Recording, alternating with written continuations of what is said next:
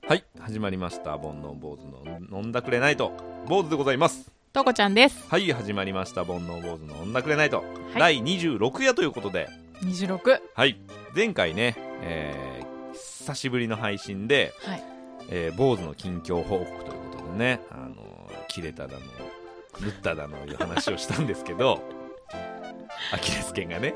はい、最終的にムービーナイトになりましたけど、最終的にちょっと映画を紹介する番組みたいに、ね、はい、なりましたけど、うん、映画ね、反響、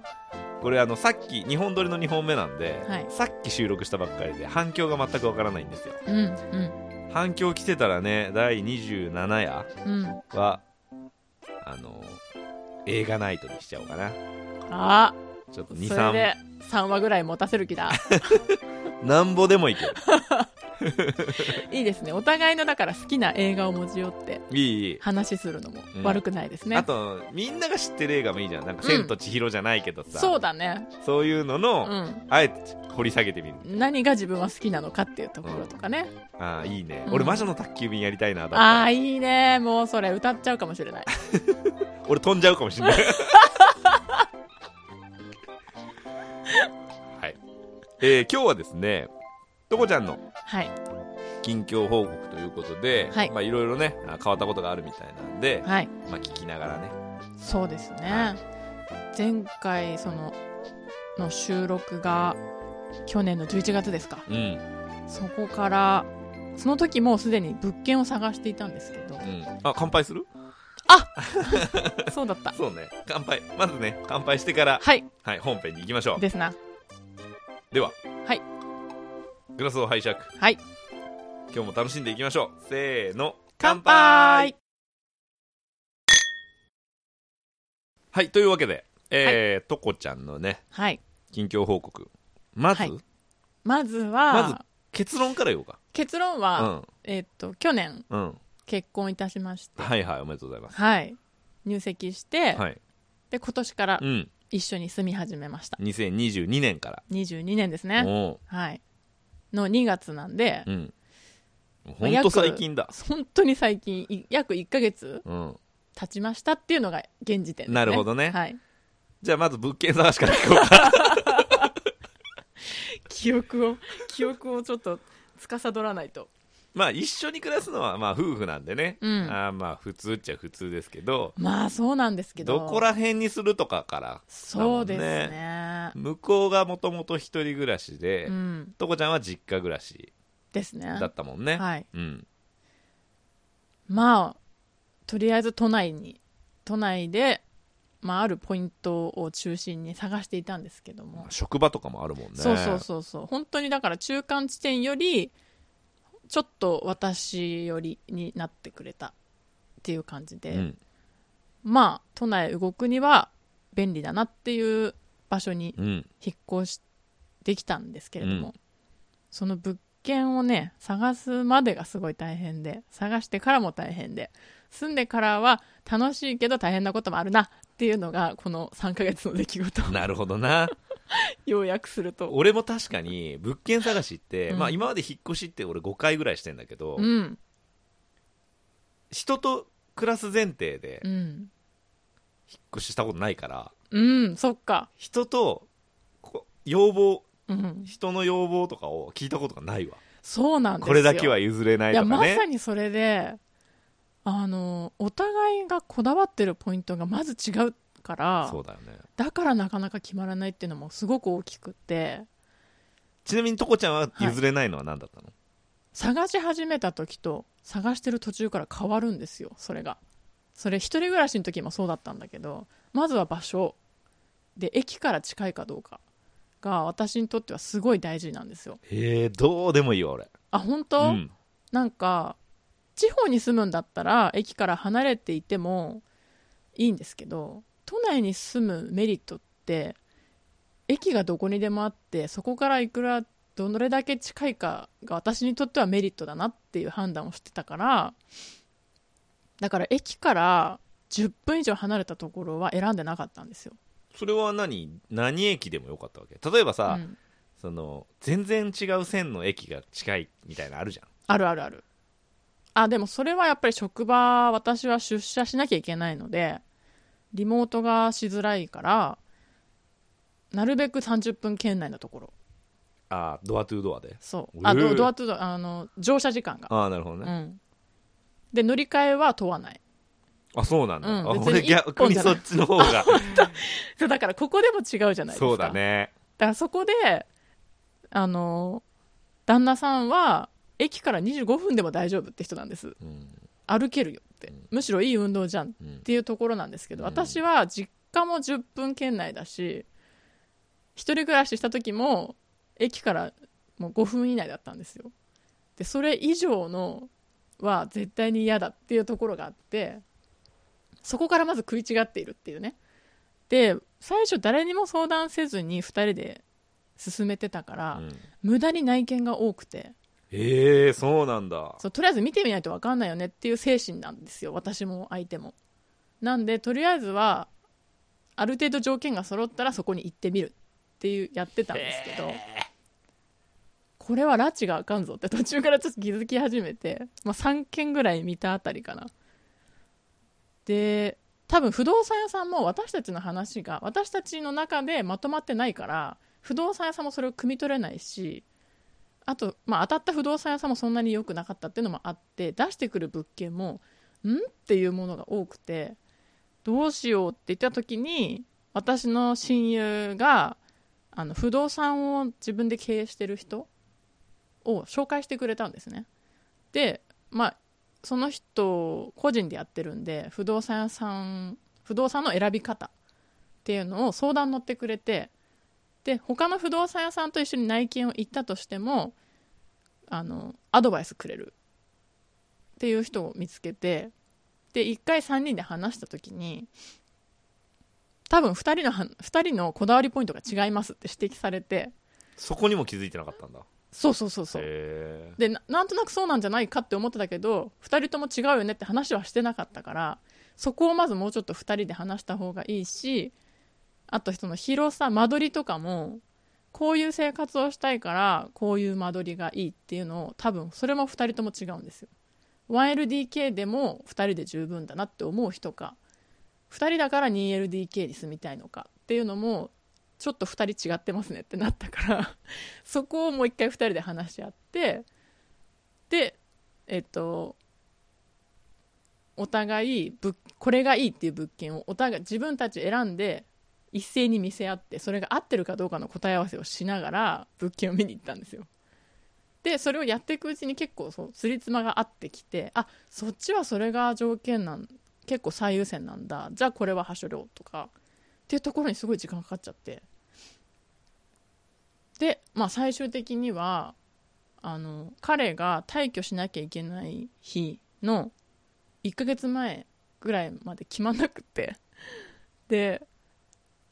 やっと物件がこれはいいんじゃないって物件見つかったんですよ。でもそれケツが決まっててよかったと思うよ、絶対ですね、うん、あ、でもね一応ねあまりにも決まんなかったから1ヶ月延ばせるかどうかの手配もしてたので、彼が住んでる物件がすごくよくなんだ優しくて、期限が決まってないんですよ。2年縛りとかないので、家を出る1週間前に知らせてくれればそれでいいですっていう。だからこっちも助かったんだけど、でここだって決めたところがあったんです。それは2人とも部屋に入って直感的にこれいいんじゃない、どういいんじゃないっていう感じで、じゃあここにしようっていう物件があったんです。それ何件目？10件超えてたと思う。10件目かな。すごいね。そうだから自分もそこまで見に行くと思ってなくて、結構お互い疲れちゃってて分かんなくなってくるでしょ。そうなの。余談だけどここ1件目だよねえ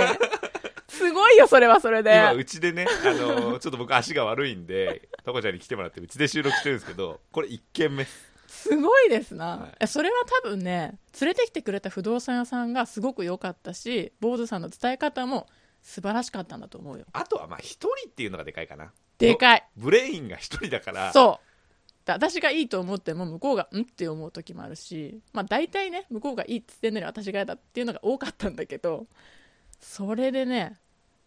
まあ大変だったなって、相手にもちょっと辛い思いさせちゃったなって。私は実家だけど向こうは退去しなきゃいけない身だから、でやっとこれだって言って、で不動産屋さんにも審査まず出してもらってっていうところまで進んだんですよ。でもうやっとこれで決まったと思って晴れ晴れしくみんなに報告して、決まりそうって言ってって言ったらさ、審査出してその結果がなかなか返ってこんなと思って、大丈夫だったんですかって聞いた時に、すいません家賃が1万円違いましたって言われて、でもそれびっくりじゃないですか。なんかそれって内見した時に気づけよってか、その前に表示されてる情報をどうにかしなさいよって感じで、それすらも間違っていて、で1万円ってでかいじゃないですか。でかい、かなり振り幅あるじゃないですか。だからそれって何なのと思って、私はまあ業者さんにブチ切れたんですけど、いやまあ普通じゃん、うん、いやどうにかしてって言うしかないんじゃん。いや本当ね、後でね坊主さんだったらどうしたかっていうのも聞きたいなんですけど、やっぱり不動産屋さんとその大家さんの関係的にね、大家さんの言い値なんだって、まあ、ほとんどそうなんだと思うんだけど、で書類を大家さんに持っていったら、大家さんの方が間違ってました、直しといてくださいみたいな感じだったから、それに振り回されてしまったっていう。で結局その1万円違ったのは間違いだったけれども、大家さんがそういうもんだからこの値段でっていう風になっちゃったから、それはちょっと待てよと。で結果的にでもそこにこだわっていたらもう拉致が開かないから、それはもう手放して第2候補があったんで、第2候補にしようって言って第2候補にしました。で決まったんだ。決まった。へえ、なるほどね。そう、じゃあそっから引っ越し、しかもその第1候補と同じ地域だから、うん、第1候補すごい近くにあるんだけどまあでも結局その物件に関してだけ言うと、しばらく住んでみて思ったのは、その物件の目の前に建物が建ち始めて、住もうと思ってた部屋のベランダからその建物が丸見え、逆か、向こうからこっちが丸見えだし、まあ結果そこに住まなくてよかったなっていう。なるほどね。ですなですな。そう、いやびっくりしたな。もうこう安堵した日にがあったのに、それを覆されるこの大変さまあ引っ越しってね、いろいろあるんだよ。いや本当ありますね。もう今回は喋らないけど、俺もここ引っ越した時、はあこらみたいなことあったよ。そんなことあったの？あった。嘘、それはぜひ聞きたい。まあそんなこんながあって、で第2候補に決めて、で旦那さんは退去しなきゃいけなかったから、私より先に物件に引っ越し、で私は1週間後に引っ越した。荷物はどうやって運んだの？自分らで。旦那さんは業者に頼んで。物多いもんね。そうなんですよ、漫画がいっぱいあって、本とか。まあ一人暮らしから一人暮らしだとさ、二人暮らしだと、冷蔵庫洗濯機とかも運ばなきゃいけないわけでしょ。ですね、そうだよな。実家からだとね、着替えとかだもんね。そう実家からはまあ私は義理の兄に車を出してもらって、お父さんもか、2台車出してもらって自分たちで運んでもらったんですけど。あ、そうだよな、実家からだったらいけるよな。そう、はい。で引っ越して、まあ、荷物片付けので、自分は結構大雑把な性格だなって思ってたんですけど、いざリズムが違う人と暮らし始めると、なんか自分って結構変なとこにこだわってんのかもっていうところが見えてきて、すごい面白いなって感じたんですよ。実はここ几帳面なんだ私っていうのもあるし、向こうもそこ几帳面にする、ここは大雑把なのにっていうところもあって、それが全く同じな人っていないじゃないですか。家族ですら違うのに、うん、だそれが多分お互いちょっとっていうところがあって、うん、イライラっとする時もあるし、うん、でもやっぱり2人いることで助かることもすごくある。家事も倍速で終わるし、うん、家帰ったら誰かがいるっていうのも安心だし、うん、やっぱりこう絶対的な味方じゃないですけど、あ、旦那さんがいるって幸せだなって思うこともありました。うん、確かにね、うん、そのこだわりの違いみたいなのってさ、うん、面白いよね。でもね、面白いね、本当に面白い。俺本当今の家に引っ越して、うん、几帳面なんだな俺ってすごい思うもん。几帳面ですよ。几帳面というか、まあ、神経質っていうのもあると思うんだけど、うん、ちょっと埃とかさあっちゃうとさ、うん、こう今っていうタイミングでもう埃とか気になって取っちゃうわけ。いやでもそれちょっと似てるかもしれない、ね、旦那さんに。あ、旦那さんに、うん、そう本当に例えばさ、なんかお湯沸かそうみたいな、うん、水出すじゃん、うん、水出して冷蔵庫開けて冷蔵庫の汚れが気になって水出しっぱなしで、うん、冷蔵庫拭いちゃうみたいな。あ、でもね、それ私もそれはあるかもしれない、うん、そう、なんか今料理し始めてたのになんで私今ここの掃除してんだろうってそう一瞬戻ってくる時ありますよね。そうあれねそうマルチタスクをこなしてるようで一番効率悪いから。そうなんですよね。一個のこと集中した方がいいんだよね。ほんとそう。そうだからもう最初にね、やっぱ違うなって思ったのは電気消すタイミングとかね。ああ、そうなんだ。そう気づいたところね。他は気づいてないかもしれないけど、なんか例えば私は化粧をしながら洗面台の電気を電気つけて化粧をします。で化粧してるとお湯が沸いた、自分が沸かしたお湯が沸いたってなるから一回そっちにキッチンに行く。でまた洗面所に戻るから、もちろんそこはつけっぱなしなんですけど、彼から見たらもう洗面所にいないからそこは一旦消す。なんでここはついてるのっていう感じなんですね。戻るの分かっててもってこと？いや多分分かってない。あ、でも私は化粧途中みたいな、うんうん、だから多分電気をその都度多分彼は電気を消さないと、うん、まあ、もちろんもったいないのもあるし電気は消すものでしょっていう感じなんですけど、私はこういろんな動線のあってそれを経て一旦消すのがめんどくさいからつけっぱなしで一回席を外しますっていう感じなんですよ。でそれで私が戻ってくると、あれ消えてる、消したみたいな、だ使ってないでしょっていう、あれってまたつける。でまた私どっか行く、消されるみたいなだから本当に細かいところで言うとそういうところが見えてくるから、生活を共にするってこういうことなんだなっていうのが分かる。で相手も多分だんだん見えてきたと思います。あ、とこちゃんはこれとこれをやってるからこの電気は消さない方がいいらしいっていうのを、多分お互いのリズムが違うなっていうのはそこで結構いろいろ。あとね、台所のものとかと言いますと、例えばラップをどこにしまうとか、うん、洗ったお皿をどこに置くか、お鍋をどこに置くか、調味料はどこかっていうのをお互い把握したいタイプ。まあ私はもちろんキッチンに立つ時間が比較的多いから自分の好きにしたいんですよ。でなるべく合理的にしたいんです、キッチンを、うん、動線がなるべく少ないように、うん、物の向きとか、うん、物の場所とかを決めていきたいですね、うん、俺とこちゃんとは暮らせるわ。あ、本当俺も全くそう、うん、でもね多分、うん、一緒に住むってなったら、うん、その動線が違うんですよ。あ、まあそうか、そう、うん、なんか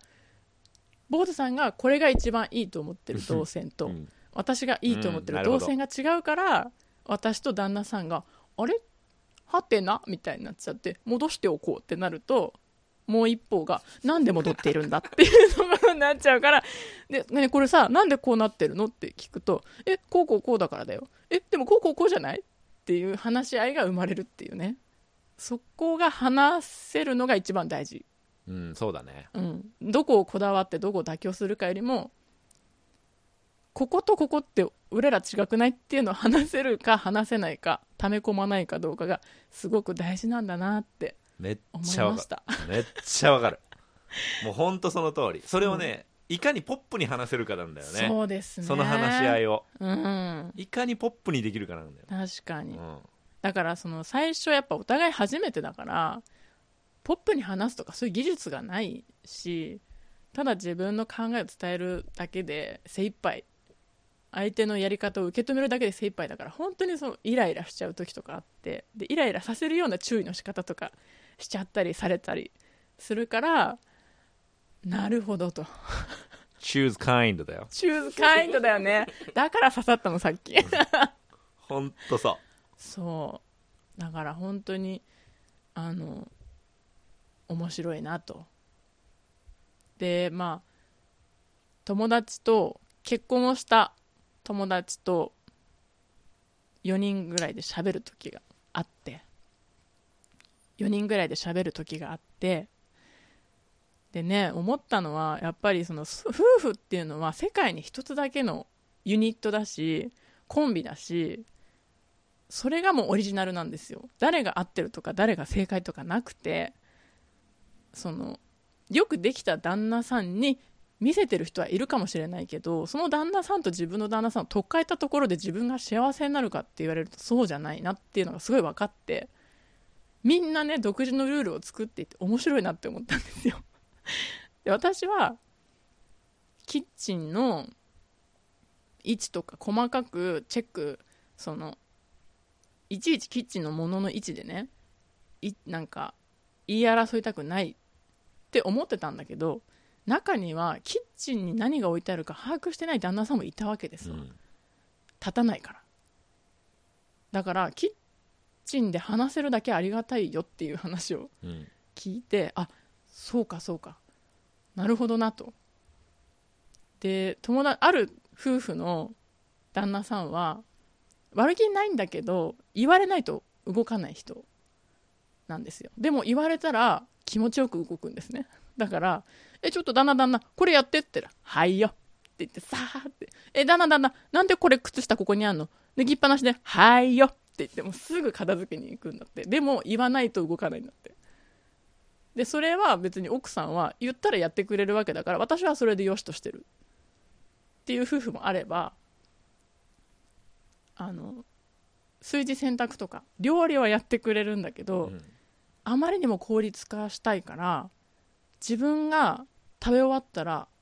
旦那さんだけお皿をすぐ片付けに行っちゃうんだって。でもすぐ洗い物したいんだって。だから自分の洗い終わったらもう奥さんが食べ終わるの見てんだってで奥さんは何みたいな私まだ食べてるんだけどって言って目の前に立たないでもらっていいっていう。でも旦那さんは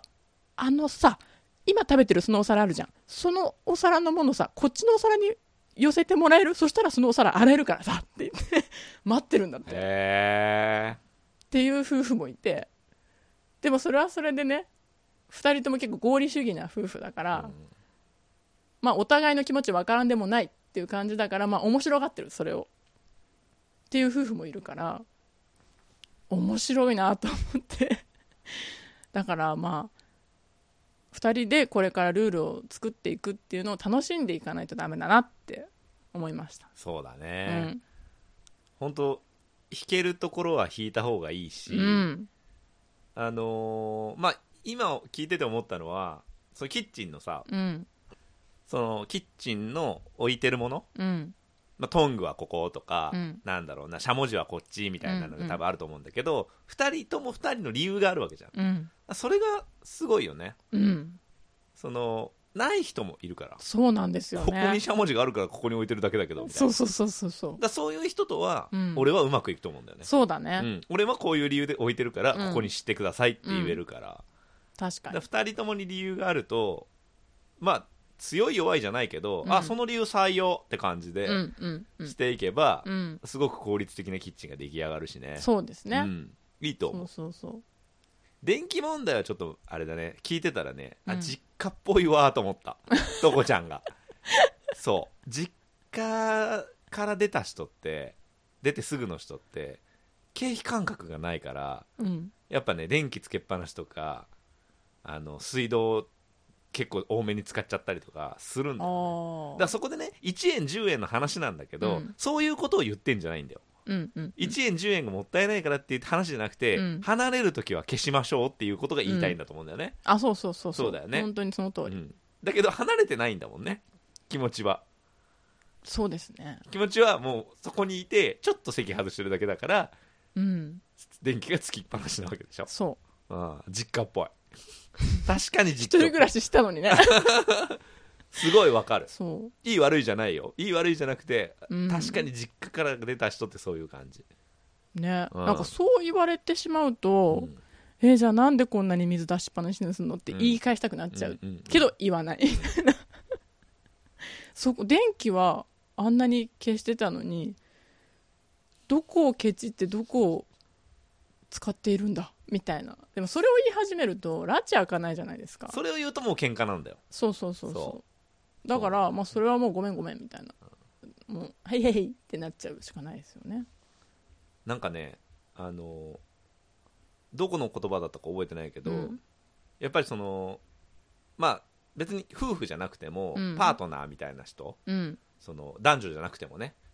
お仕事でも、うん、ね理解しようとすると難しいんだって。難しいね、うん、だってできないもん。だからね納得すればいいんだって。あこの人こういう考えなんだ、うんうん、でやっぱキャッチしとかないと、うん、なんでそれすんのって理解できないんだけどって言い始めると、うん、喧嘩になっちゃうから。いや本当にねなんで息してんのって言ってると同じですからねそれは分かんないけどだってそうだからみたいななんかそういう考え方でやるとわりかし、うんそうですね。だから本当にあ宇宙人と生活してんだなって思った方が気が楽、うん、なんか日本語が通じてラッキーだなって思うぐらい、うん、そうだね、うん、そうだね本当に本当そうだよね話ができるだけ十分、うん、そうそうだから夫婦だからとか家族だからっていうのは自分で作っちゃいけないなってあくまで他人。なるほどね、うん、っていうのをすごい実感しましたね。素晴らしい面白い素晴らしいのかな、うん、面白いもっとしたいこの話でも我が家のルールみたいなあるよね。ありますねマイルールみたいなさ、うん、だって友達はね靴下の収納の仕方で喧嘩してたから、うん、くるぶしの方を折りたたむのか、うん、全てきれいにたたむのか、うん、わかる。私くるぶしくるんってやっちゃう。ああ俺絶対やらない人。そうそれで喧嘩したそうゴムが伸びるじゃん。そうそうそうそうそれそれとかお母さんがもうそうしてる家庭だったからそういうやり方あるんだみたいな人もいたから。あ生活習慣って本当不思議だなと思って面白いよね、うん、だから本当異文化だと思って異文化交流だと思って生活していった方がいいなって。向こうも多分私のこと宇宙人だと思ってるしそうね、うん面白いよね。多分子供が生まれたらまたもっと宇宙人だからね。いや本当にお姉ちゃんに言われました。いやね、子供生まれたらもっとすごいからみたいなこの前も私がこう携帯を寝転がって読んでたんですけどどんな体勢でくつろいでるのって言われました。誰に？お旦那さんに。あなんかこう壁に頭ちょっとつけて体は床についてて、うんで足を上げてこう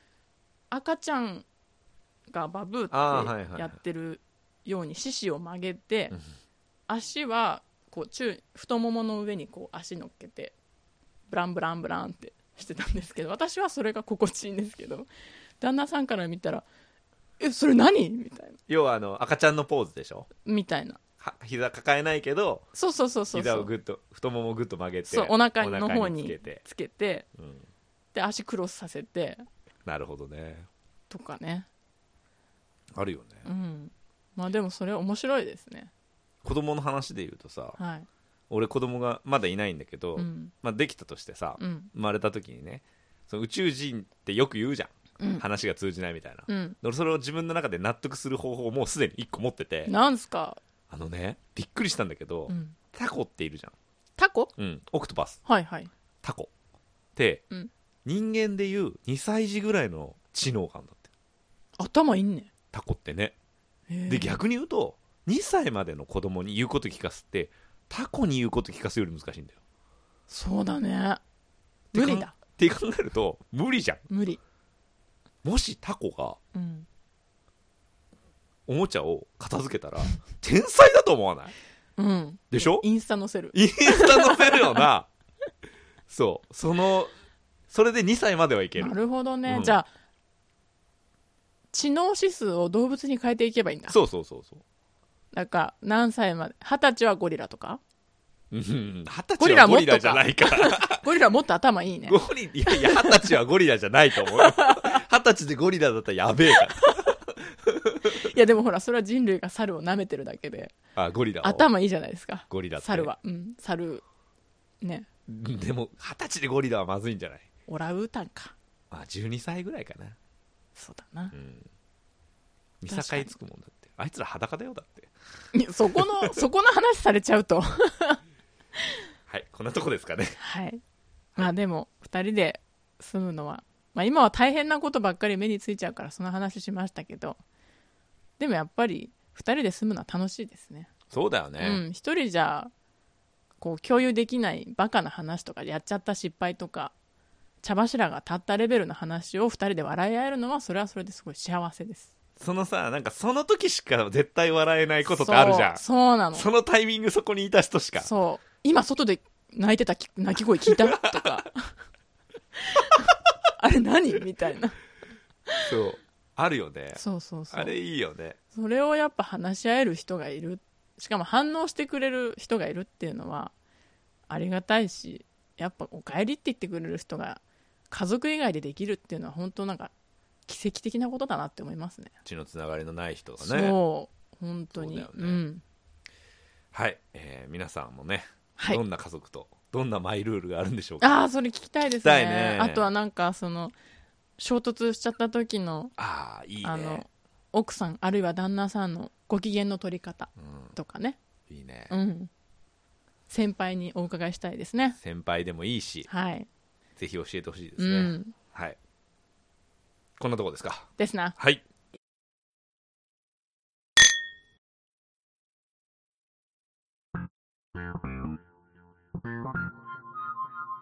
はい、それでは今日もこのコーナーで締めていきましょう。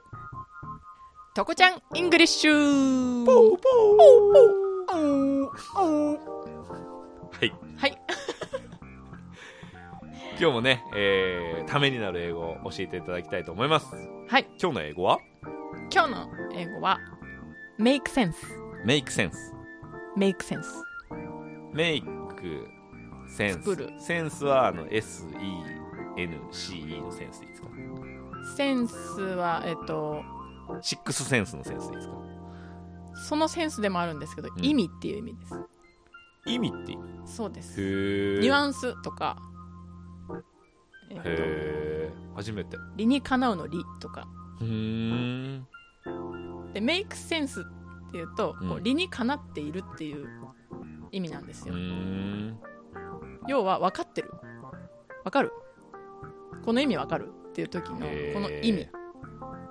の部分なんですけど、で日本人だとアンダースタンドと同じ、ほぼ同じ。 Do you understand? って言われると分かっているかっていう問いなんですけど、メイクセンスの方がもっとよりアメリカンが使うというか多用されてます。疑問形なんですか。いや、どっち、あ、文章によりです。文章によって。なんかちょっと例文出してもらっていいですか。例えば、はいはい、Does it make sense? Does it make sense? これ今言ったことわかるっていう。へえ、初めて聞いたわ。あ、本当？うん、とか、あと、うん、こう言われたことがそれ意味わかんないんだけどって言うときに It doesn't make any sense、何の意味もなされてないっていう。 Oh my god, it doesn't make any sense っていう感じ。かっこいいね君。へえ。多分映画の中とかでよく使われてると、これ私すごいよく言ってるな、これ映画で使われてますよってよく言ってるだから要は口語調ってことだよね。教科書には載ってないけど、そうですね、あんまり、うん、口語で使うってことでしょ多分ね。そうそうそう、だからこうこうこうでさ、こうでさ、分かる、言ってること分かるでしょっていう時に it makes sense とか、なんか気にして見てみますこれ毎回言ってるな俺気にして見てみますなんかお互い毎回言ってるなでもね本当これで習った英語、うん、結構ね、今映画ねよく見てるって言うじゃないですか、うんうん、字幕で見てるんですけど、うん、やっぱね聞こえるとあれだってよく思うよ。本当思うよかった。今ねそれをずっと思い出そうとしてるんだけど、なんだか覚えてないいやでもそれはその見た瞬間にあれだって思うのが多分大事なんだと思いますよ。それはもう身になってますよきっと。あれさ英語、まあ俺も苦手な方ではなかったからさ、うんうん、学生時代ね、はい、そう訳すんだっていうの面白いよね、うん、面白いね。あれいいよね。多分それマニアックなとこ行くと、あこの人が翻訳してるんだっていう翻訳家さんの好みとかもね分かれていくんだね、うん、それも聞く、うん、本もそうだよね。そうですね、マニアックな人であればあるほどそこを気にしてたりするから。へー、私はそこまでこだわりはないんですけどはいいきます、はい、この番組では番組の感想、トークテーマを募集しております。ツイッターで漢字で煩悩、カタカナで坊主、煩悩坊主のアカウントにメッセージいただくか、 E メールアドレスが bonnoubose@gmail.com、 煩悩坊主@gmail.com にメッセージいただければこちらで紹介しますということでね、感想はねハッシュタグ煩悩でつぶやいていただけたら見に行きますのでね、よろしくお願いします。お願いします。なんか今度あれやな、ちょっとこんなテーマで話したいっていうのをちょっとだけ紹介したくて、はい、1個はね、うん、その仕事あるあるみたいな。職業病的な。そう